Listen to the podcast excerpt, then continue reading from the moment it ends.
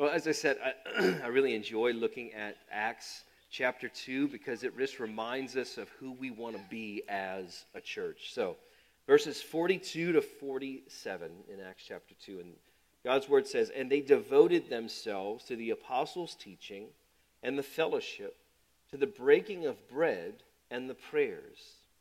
And awe came upon every soul, and many wonders and signs were being done through the apostles. And all who believed were together and had all things in common. And they were selling the possessions and belongings and distributing the proceeds to all as any had need. And day by day, attending the temple together and breaking bread in their homes, they received their food with glad, glad and generous hearts, praising God and having favor with all the people. And the Lord added to their number day by day those who were being saved. But we ask that we would experience this. We want to be that type of church, God affect us, change us. In Jesus' name, amen. Uh, when you look through churches that were built the past thousand or so years, you typically see church bells, a tower with bells, and those church bells with a, with purpose of calling the church together. They didn't have wristwatches and all that stuff 500 years ago. So it was calling the church together to hear preaching and to worship together and to pray together. Now, as technology advanced, those bell towers became clock towers. But if you think about it, churches that are still that are built today typically still have a tower. Uh, it, it kind of marks what a church is to have that tower. Now, what the, the church tower originally was for is to bring the, to call the assembly together. But what it's also been used for is reference points within cities and locations. It's used as a reference point because you can see it. It's uh, the unique shape and design of it. It's usually high, and you can use it as a reference point for where you're going. John Bunyan, who was a 17th century pastor in England, before he was saved, he actually had the responsibility of ringing the church bell, and he thought that by ringing the church bell, it would make him closer to God, and people would see that maybe, hopefully, he was being acceptable before God. John Bunyan uh, ended up getting saved and realizing that was way off, uh, was in prison for preaching the gospel, and while he was in prison, pr- prison, prison, you don't know what that was, did you? Me either. Uh, when he was in prison, he wrote Pilgrim's Progress, uh, which is still, I think, was uh, I don't know if it still is, but was used for many years uh, to teach Chinese English in China. They would read Pilgrim's Progress. I love how God works. God's like, watch this. Gospel's still going to advance. It's still going to go.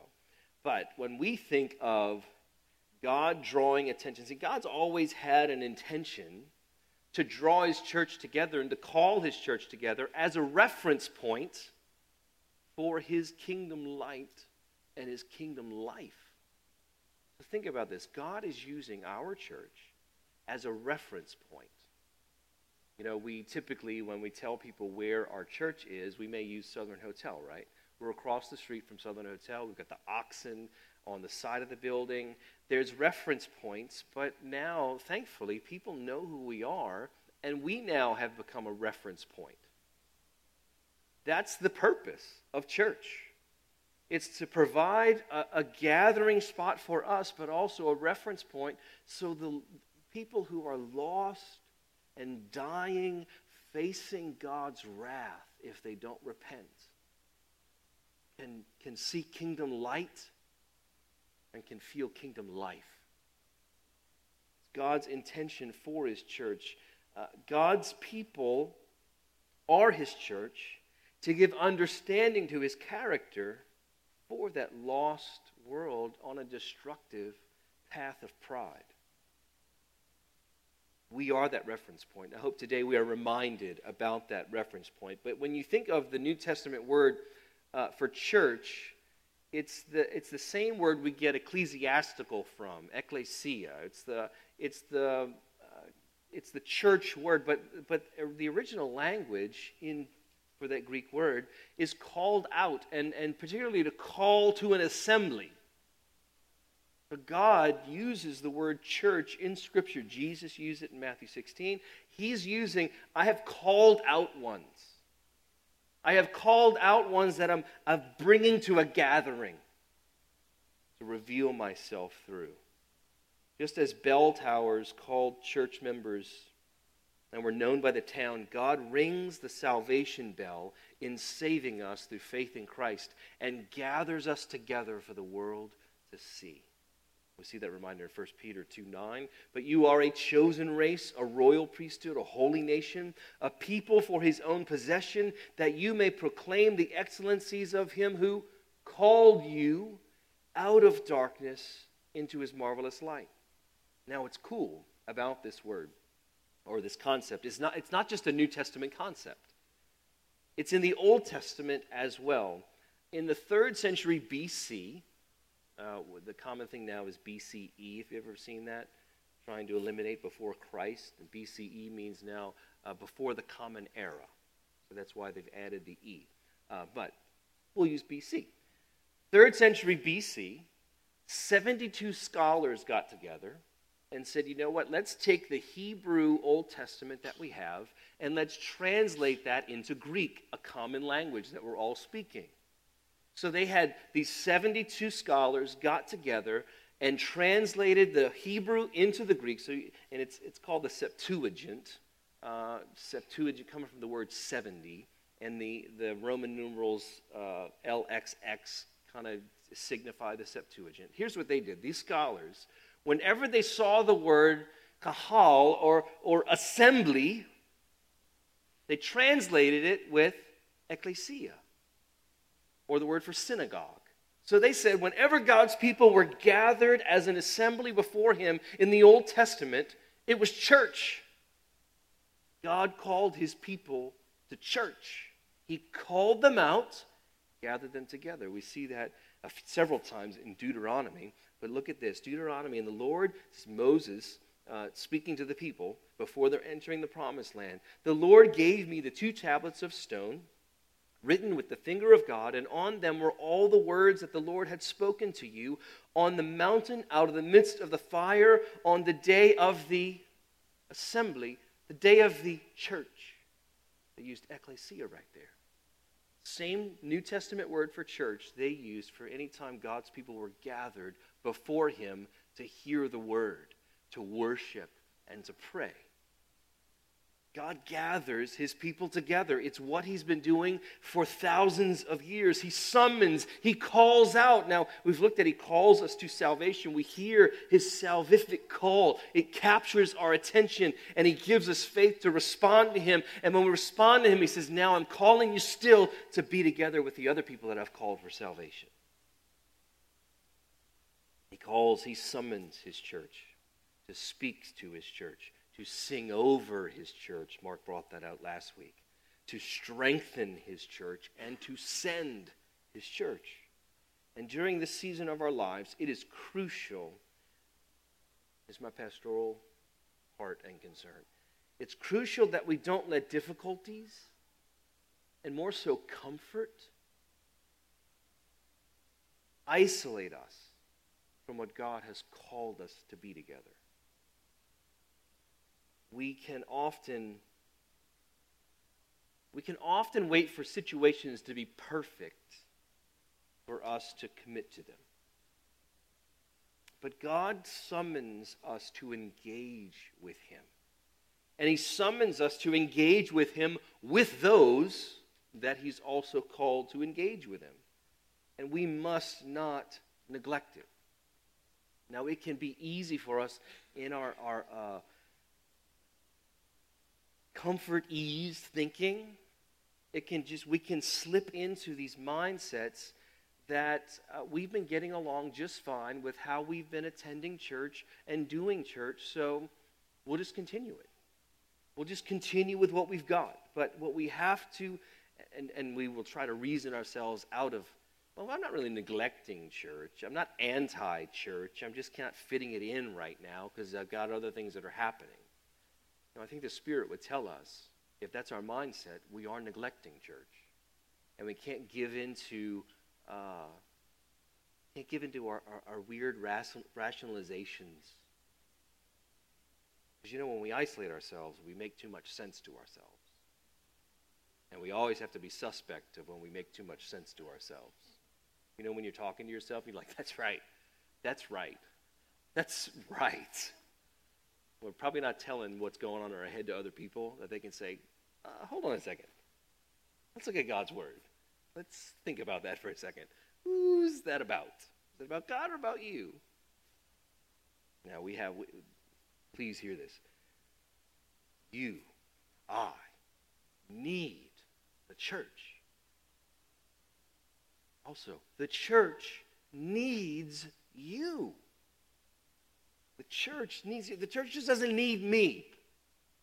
Now, when we were, uh, before we were able to, to gather back in here, I'm talking to a camera every single week, and I'm usually by myself because the worship team has left. I'm by myself in here preaching, and it was a lonely experience.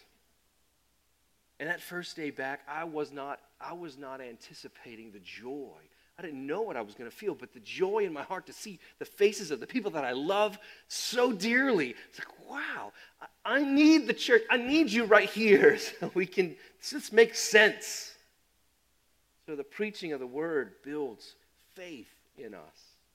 Hebrews 10 24 and 25. It's worth hearing this warning from the writer of Hebrews. Let us consider how to stir up one another to love and good works, not neglecting to meet together as, the, as is the habit of some, but encouraging one another, and all the more as you see the day drawing near. Now we see, I saw this meme, uh, I think this week, where it's a, a, black and white picture of this. It looks like it's from a horror movie or something. This lady opens the door and she's got these wide eyes and this fear on her face. And the caption said, Just looking today to see what chapter of Revelation we're in. like, that's pretty good. But you know, we can feel, and there's the stirrings, and we're supposed to be looking. And when we see uh, the calamity that's going on and it doesn't quite make sense, we, we're right to be able to say, Jesus, are you coming back? Is this, is this the time? We're supposed to be looking. Jesus wants us to look, but, but there's a responsibility that we have to make sure that what we're doing with that is two things. We're telling the church, hey, our hope is not in what we see, it's in what we trust. Or our trust is not in what we see, it's in Jesus. We have to see him by faith, but it's also, we still want to tell the world about him. We still want to tell the people that we're in, fellow, or in relationship with uh, in, in our neighborhoods, our workplaces, our families. We want to let them know hey, it's time to pay attention to Jesus and, and don't set your hope in what you can see. Don't set your hope in the science. Still don't know what that is. But everybody wants to quote the science because every time I see the science, I don't, it doesn't seem to doesn't seem to blend together very well. Just like statistics and always find the st- statistic that we want. But we are to encourage one another. That means seeing each other. That means, oh, I, I, I love this. Mark led us this morning in applying what, what the Lord brought to us last week in the voices that we need. Our instrument is our voice. So when we sing a cappella, everybody's afraid to hear their own voice, right? It's like, I go silent then. Uh, all I need is you singing solo, solo, so nobody can hear me. We, that was a funny joke. but look, oh, my heart soared when we sang just our voices this morning. Now, I don't not looking to do away with instruments. Instruments are very helpful, and we want it loud so we don't hear ourselves most of the time. So we can just belt things out, and it can be off key, and it can be whatever. We can be weeping, however it is. But those moments where we bring our voices to the Lord and we recognize and, and realize and hear, hopefully, the Lord singing over us in response. 7 9 through 17, one of my favorite verses in all of Scripture. All right, God's desire is evident to grow his church into maturity. Ephesians 4:13 says that mature manhood, but that happens together. And this morning, I, I, just trust the Lord would remind us of his desire to gather his church and to encourage our devotion to his desire. And this is for us here as well as those that are looking uh, online with us. This is, this is serving the purpose of God for us to keep us connected, but we have to do really hard work to show up to church these days, and we want to do that. Now, in our weird phase three, we're actually allowed to have 130 people in here now, but we can't fit 130 in here and still have the social distancing uh, parameters in place. So we're in conversation as an advisory team, just like what, how do we do this? We don't feel led just yet to go back to two services because we enjoy everybody seeing one another and doing what we're doing, but we're just asking the Lord for clarity. How do we how do we connect the church together? How do we do this? That's why our emphasis right now in the season is going to be on community groups to make sure that we're doing the work of meeting with one another and getting together with one another so we can we can be the church. So I, we just want, we want to be reminded, want to be stirred, to be devoted to God's desire for us as His church. You know, the original word for devoted, you see that in verse 42, and they devoted themselves. It just meant persist and persevere and continue in. So may, may our minds this morning be willing to have our bell rung, so to speak, so the fire of God's will is stoked in our hearts. That's what we want. So in verse 42, I think we see the elements of devotion. What are they devoting themselves to? Uh, the apostles' teaching. It's a, it's a community that's gathered to learn. The early disciples were devoted, they were persistent and continued in the apostles' teaching. They recognized the difference in seeking God's acceptance through their performance and seeking their acceptance based on justification in Christ. That was the big battleground then. It still is today. How does God accept us? Because we're, we're basically good people and we've done more good than bad? Or because we've got nothing good in us, Jesus took our death for us, our penalty for us, in order to deliver us, and we're delivered by repenting of our sins and trusting Christ for salvation. That was the big battleground then. It's the big battleground today and it's where false doctrines come in. So the early church recognized, we also recognize, that there is a need to persevere in doctrine to, to ward off attack and to recognize attack. Now, here's what happens with false doctrines false doctrines usually sound really, really good, but the focus of that doctrine is typically on self and how God exists to make my life better, rather than or to give me the comfort that I'm accepted by Him or that He accepts me rather than denying self, taking up our cross daily and following Jesus. So they have a common denominator that God ultimately will exist to make our lives what we want rather than encourage our submission to His perfect will, which is what He wants. False doctrine centers on man, not God. Now, here's an example of this. Paul, same Apostle Paul, the apostles' teaching that they were devoting themselves to. Galatians chapter 5, he says, You are running well. Who hindered you from obeying the truth? This persuasion is not from him who calls you. A little leaven leavens the whole lump. I have confidence in the Lord that you will take no other of you, and the one who is troubling you will bear the penalty, whoever he is. But if I, brothers, still preach circumcision, circumcision, why am I still being persecuted? In that case, the offense of the cross has been removed. I wish those who unsettle you would emasculate themselves. Harsh words. For what? Because there are some teachers that came in to the church of the Galatians and they, they were saying, hey, uh, this Jesus thing is really cool, but to really have, to really know and have the assurance that God accepts you, you still need to be circumcised. So that they were coming in saying, yeah, you can have faith in Jesus, but really you need to also have faith in circumcision. The mark of God's covenant over you is really what is what's going to save you. And then not just circumcision, but really following all the Old Testament laws like we have been trying to do, all 613 that nobody can follow. So Paul is hot. Who you were running well, you were believing well, you were trusting well. Who came in? It's not, it's not according to the one who calls you. Who came in and did this? I wish he would emasculate himself. He wants, if he's so concerned about circumcision. Prove it, in essence, he's saying. But now, look at what he tells the Philippians.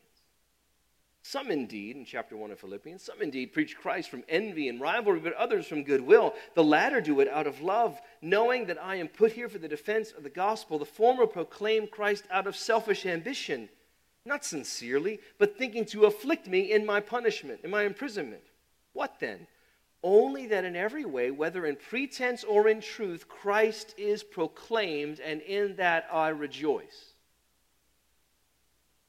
Sounds very different why was there a difference in how Paul approached uh, the guys, the false doctrine that was unsettling the Galatians, and now to the Philippians? He's like, you know what? As long as Jesus is proclaimed, I'm good. They can attack me all they want. Because he recognizes what the root issue is. The root issue is what you're going to trust. You've got some people out there, to the Philippians, there's these guys are like, hey, I'm going to preach Jesus because I want to have more people that are saved and baptized than Paul. Paul says, Go ahead. I'm not in a competition to see who saves, who, who, uh, who the Lord brings to faith through. Fine. If the Lord brings a thousand through you and a hundred through me, great. They're saved. But what he's focusing on is make sure the message is the same. Make sure they're trusting in Christ completely for salvation. See, he wants the truth, but he says, if you want to pro- proclaim the truth out of selfish ambition to be better than me, go right ahead. But if you're going to proclaim a false truth, that you can try in some way serve Jesus, but you still need to be circumcised and follow all the law, that's not the gospel, and Christ's death is unnecessary then. See the difference? That's what following teaching is important to do. And, and it is very important that we are discerning with the availability that we have with all sorts of preachers and teachers in the kingdom of God, we've got to be very careful. And God, God gives us the scriptures so, and to where we are looking at doctrine to say, what does this say about God? How does this describe how I need to submit and surrender and live for Him? Deny myself, take up my cross, and follow Jesus. If the preachers that we're listening to don't tell us to deny ourselves, but reward ourselves, that's a false doctrine. We've got to be aware because God calls us to surrender and submit and lay down our lives. The church gathers to hear the preached word. Uh, in Nehemiah chapter 8, uh, it, in, in verse 2 of chapter 8, it's, a, it's the word assembly, church, ecclesia. It's called. They called together an assembly and they read the word of the law. Uh, at, in that, at that time, everybody actually stood up and Ezra read.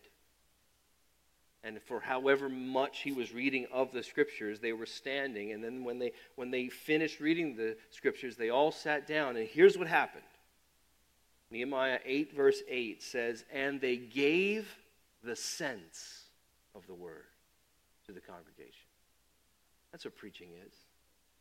Preaching gives the sense. How, how is God's word, the authority over my life, how does it translate into me seeing Jesus better, but also living for him in a way that people see? How do, how's my, my gaze toward the things around me supposed to change? Preachers are to give the sense of the word so the church understands her Savior and lives lives of faith in Him rather than, than being tripped up by what we see going on around us. In Romans 10, verse uh, 17 says, Faith comes by hearing, and what? Hearing by the word of Christ. Preaching is to center on Christ, so He gives the sense. The Spirit helps us see the sense and make, understa- uh, make illumination for us and give us understanding. We should leave the gathering. So, whether it's this gathering, or uh, a community group, or a prayer gathering, or a, a men's group, or an accountability meeting, whether it's uh, whatever the size, big to small, we should leave every one of those gatherings with greater faith in God, looking to Jesus' finished work to apply to our hearts. We're to look to be faith. And so, if we have that understanding, missing actually robs us of the opportunity to have that growth in faith to see him. Because we need to hear Jesus in order to see him and have faith stirred in our hearts. And the church also gathers to spur one another on with truth. We gather in smaller groups to be built in truth, so we serve one another through our spiritual giftings and prayerful encouragement. You know, we when we believe our unedited thoughts, we will we, we have the blessing of bouncing off our ideas to other people. And we should be doing that. And we should be willing to say, I might not see this or be thinking through this clearly. So let me get this out and let's try to talk about that. That is wonderful.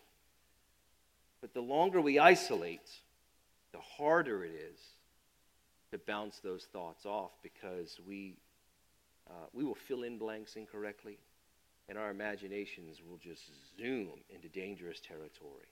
We've got to be around one another so we know, we know the love that we have with one another.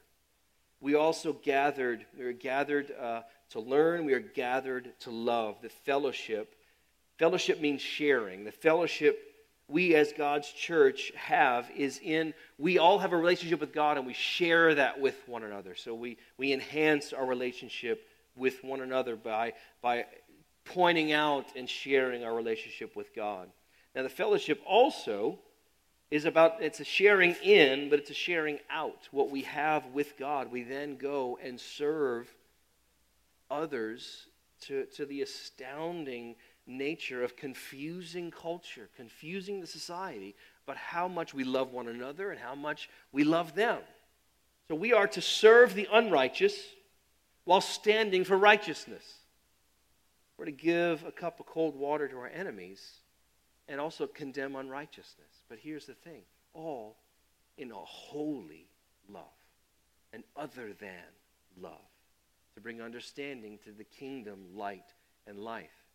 Now, we are also to gather locally, and I think this is what the, to the breaking of bread and the prayers represents. The church is invisible the church is also visible. The church is global, and the church is very local.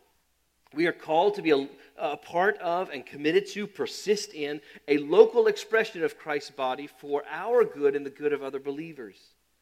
The early church says, met in homes breaking bread. They met from house to house, breaking bread, fellowshipping with one another, and they met for the prayers. The, that little uh, article there, means the prayers that definite article was probably at the temple. They still went to the corporate gathering. They didn't have uh, the, the church like concept that we know wasn't there. So they still went to the prayers. They went maybe to preach, but they went mostly for the prayers there. So they met for smaller groups and they met for corporate church. And they were devoted to it. They persisted in it. They persevered. They continually showed their commitment and attendance. We need to make sure that we don't treat church as a buffet line, picking and choosing we want so it fits in our, our lives. You know, the concept is that we should renovate and change things to show our commitment rather than try to figure out where church is going to fit in. So if I have a busy weekend, is church going to fit in that busy weekend? Really, the concept should be opposite. We have a busy weekend, let's make sure we go to church. You know, Martin Luther uh, in describing his prayer, his day and his prayer times, he said, "I have so much to do today that I need to spend the first three hours in prayer." We have so much going on. We need to make sure we get to church and fellowship with the people of God. We can also uh,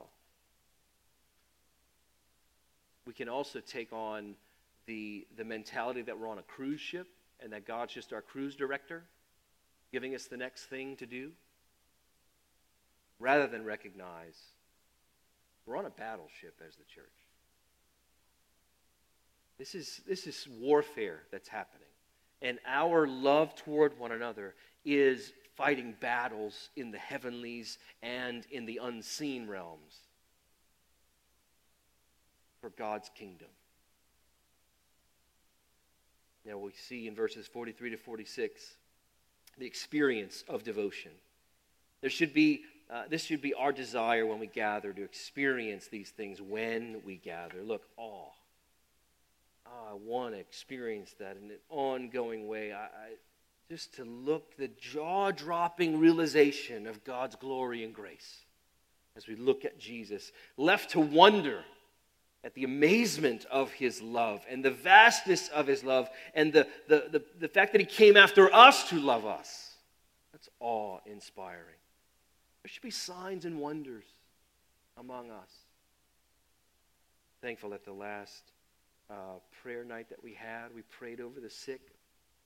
Several reports came back.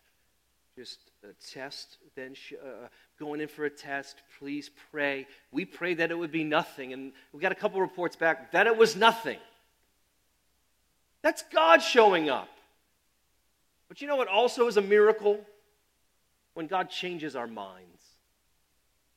There are physical miracles that we pray for, but we also need mental miracles. When God rescues our train of thought from faulty thinking or self centered thinking, He rescues us. Church, it's a miracle when He changes our minds. Because left up to ourselves, we are arrogant and proud and we love ourselves too much. And when He changes our minds to where we serve somebody else, that's a miracle. Because left up to ourselves, Bring me another lemonade. Bring me another whatever's going to make my life easier. He changes our minds. That's a sign and a wonder. There's also mercy that shows up in the experience of devotion. They are, they are supplying needs for one another. They're selling possessions to give that's any in need. Now, we know since they're, they're breaking bread in their homes, not everybody was selling their houses and stuff they were probably selling off the superfluous stuff, the surplus. I don't need this. Others might need what this can provide rather than me waiting around for it. Uh, an example of that was Ananias and Sapphira. They were not, they were not condemned. They, they, Peter said, You could have kept the property. It was yours to do what you wanted with, but they lied about what they gave. They acted like they were giving more than what they really gave, and that was pride that God came against not the act of, of selling a piece of property or not. But they were ministering to one another, they, they were serving those in need. So mercy shows up through the experience of our devotion, but gladness also shows up. And, church, I, I, I am glad to be a part of your lives and this church. And it is my prayer that we will grow. And I see that gladness. One of my joys is after our Sunday morning gathering, just seeing everybody interact. Uh, I feel just like a, I had this happened last Saturday night, uh, the reception across the street for Lane and Christian. I was just sitting around watching my kids have a great time. It was just, it was that was the joy in my heart. So, but I, I experienced that on Sundays when I watch you just interacting and, and loving on one another and laughing together. I, I feel that fatherly affection of my kids enjoying one another. I love that. I love it. That's gladness. Now, in verse 47, we have the effects of devotion. This is what should be happening. The first thing is praise. Praising God. Worship is the result. It just doesn't happen before the preaching, it happens continuously. I have to reference Mark's uh, very effective sermon last week, and you'll listen to that for understanding on it. Now, we also have the effect of favor. What type of favor is this? Now, the context is that favor with all the people. Well, there's favor that's experienced among the church as they're serving and loving one another, but there's also favor that's experienced from those outside of the fellowship, unbelievers. Now, what about Jesus saying, You're always going to have, blessed are those who uh, are persecuted? And uh, Paul says that there, with many persecutions, we're going to enter eternity. So, what does this mean? Are we supposed to like make sure that people like us or make sure that people hate us? Which one is it? I think what this is referring to is when the church, when the world looks onto the church and they see a different type of love, they're just confused and they're confounded. And it actually brings a judgment upon their own souls because they recognize they don't have it, and that's when they attack. So it's all kind of together, it's all mixed in. But what we're to do is there, there should be an effect that the, the culture, the community around us, they see us doing something and they're thankful for it. Remember what Jesus said John 13. The world will know you're my disciples by what? The love you have for one another, because it's just a weird type of love to them. Why do you love these people so much? Probably hear that from family members. No, going to church again. Why are you loving those people so much? They're not even your family. No, we know. No, they are my family. They're my true spiritual family. I know that, I feel that. But there's also addition that happens, and the Lord added to their number day by day those who were being saved. The Lord adds to his church. And we want, we want to be open for that. I, I truly believe the Lord has thought about it. Had this sense earlier this year before chaos ensued with life, but it's still lingering in there. God has many more to gather to us. Lost sheep and wandering sheep. He has more to gather to us. And my prayer for us is that we mature into, into a, a maturity that, that provides a structure for when God brings that increase. There's love and care that's met at every turn. That's happened in spurts. It really has. And there's fruit of that with people that have joined our church, but we, we have more. So unless Jesus shows up today, we have more that he wants to bring into the fold. And we want to be ready for that. And everybody bears a responsibility in that structure to love people, to love one another. So, look, here, here's where this message ends up be devoted to the church, be devoted in ways that show up in attendance, in love, in teaching in loving teaching and encouraging one another. But, but can I ask us to do that as family? One of my visions for us as a church that God, uh, church has always been my family. When I was a boy, eight years old, showing up into a church that preached the gospel for the first time, I just loved being at church. But that church became family. That church became not just my mom bringing me to church, but then all of a sudden people that I still have with us in church. Anon, Papa. It's my other parents. Because at nine years old is when I met them. I'm 44. What a testimony. What a testimony of God's faithfulness. But church for me has always been family. These are the people I want to be around all the time. It's still that way. And I would ask for us to have, you know, we, we are a very welcoming and we greet, and everybody says that. When they came, it's so warm, they just felt so welcomed. Let's keep on doing that. Let's go the next step and say, oh, you're part of our family? We're going to love you. We have loved people into the church, and I love it. People that were like, oh, I'm not so sure of the size. I don't know. I'm looking for something else. We just love them, and they go, yeah, that's where I'm going to be. We need to keep doing that. Keep doing that. So this is a reminder. When there's a, where there's a challenge, it needs to be challenged. I'm looking at you through the screen. If you need to be challenged, I need to be devoted to this. It, it, it needs to look like something better than what's, what I'm experiencing right now.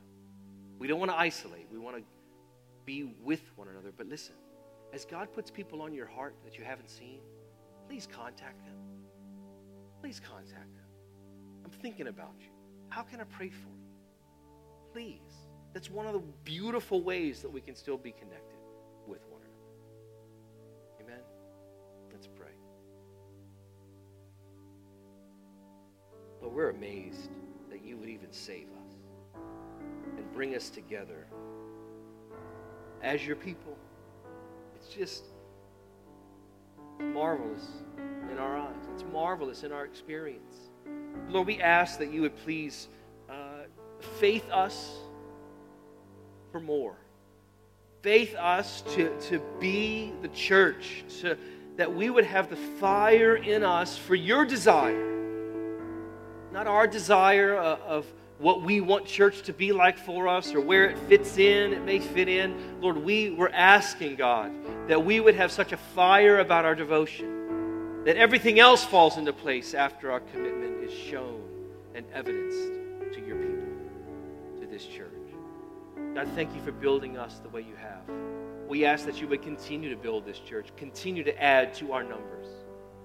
Lord, we pray for a supernatural connection when we can't see each other regularly. Give us a supernatural connection.